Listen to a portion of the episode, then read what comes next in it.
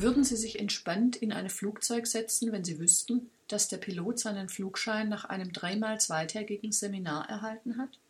Wohl kaum.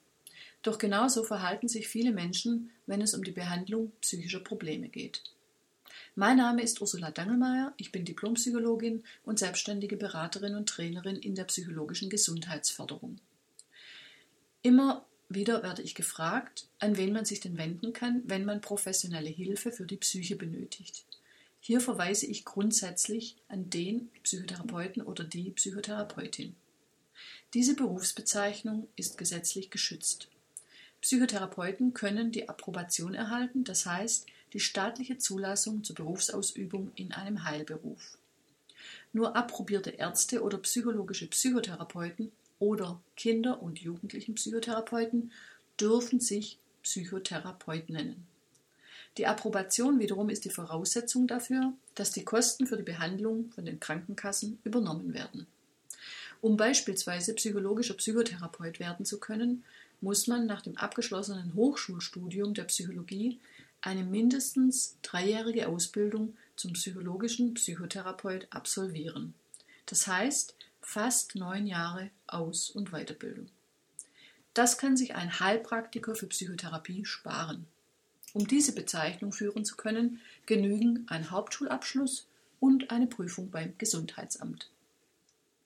Diese Prüfung dient lediglich dazu, auszuschließen, dass diese Laienheilkundler eine Gefahr für die Volksgesundheit darstellen. Das hört sich merkwürdig an, ist auch kein Wunder, denn das Gesetz stammt aus dem Jahre 1939. Das heißt, wenn jemand die Heilpraktikerprüfung bestanden hat, kann er oder sie heilend tätig werden und alle psychotherapeutischen Verfahren anwenden. Er oder sie darf zwar nichts mit seinen Patienten anstellen, was diesen schaden könnte, doch es steht nirgendwo geschrieben, wie umfangreich eine Aus- und Weiterbildung sein muss.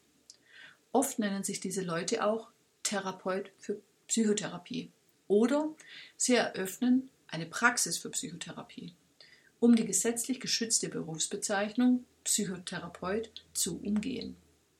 Also schauen Sie sich das Praxisschild genau an und denken Sie an den ausgebildeten Piloten. Zunächst einmal ist es normal, wenn in Stressphasen auch bei ansonsten psychisch gesunden Menschen Symptome psychischer Erkrankungen auftreten. Die verschwinden auch wieder.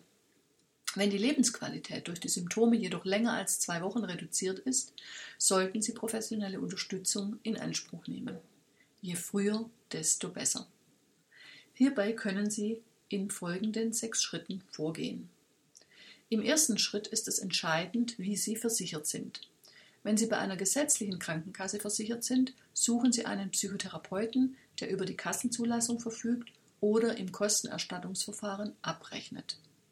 Die Regelungen bei Privatversicherten sind leider uneinheitlich. Im zweiten Schritt folgt die Adressensuche. Diese finden Sie bequem im Internet. Entweder bei der Bundespsychotherapeutenkammer unter www.bptk.de oder unter der www.psychotherapiesuche.de. Bei beiden Portalen finden Sie per Postleitzahlsuche qualifizierte Psychotherapeuten in Ihrer Nähe. Im dritten Schritt nehmen Sie Kontakt zum Therapeuten auf. Eine Überweisung Ihres Hausarztes ist nicht zwingend notwendig.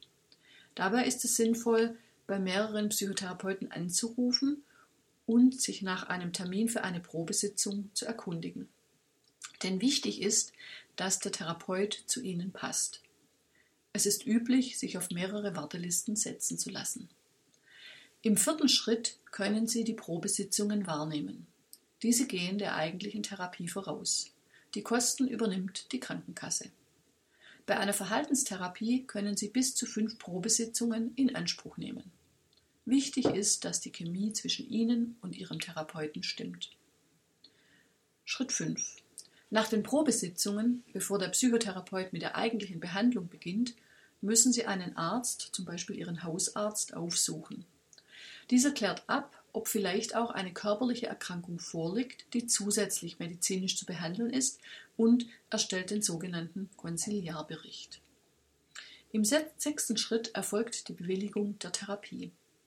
Während der Probesitzungen stellt der Psychotherapeut die Diagnose und beantragt ein gewisses Kontingent an Sitzungen. Nun wissen Sie, was man tun kann, um eine qualifizierte und damit auch wirksame und erstattungsfähige psychotherapeutische Behandlung zu bekommen. Bleiben Sie gesund. Tschüss, bis zur nächsten Folge. Ihre Ursula Dangelmeier.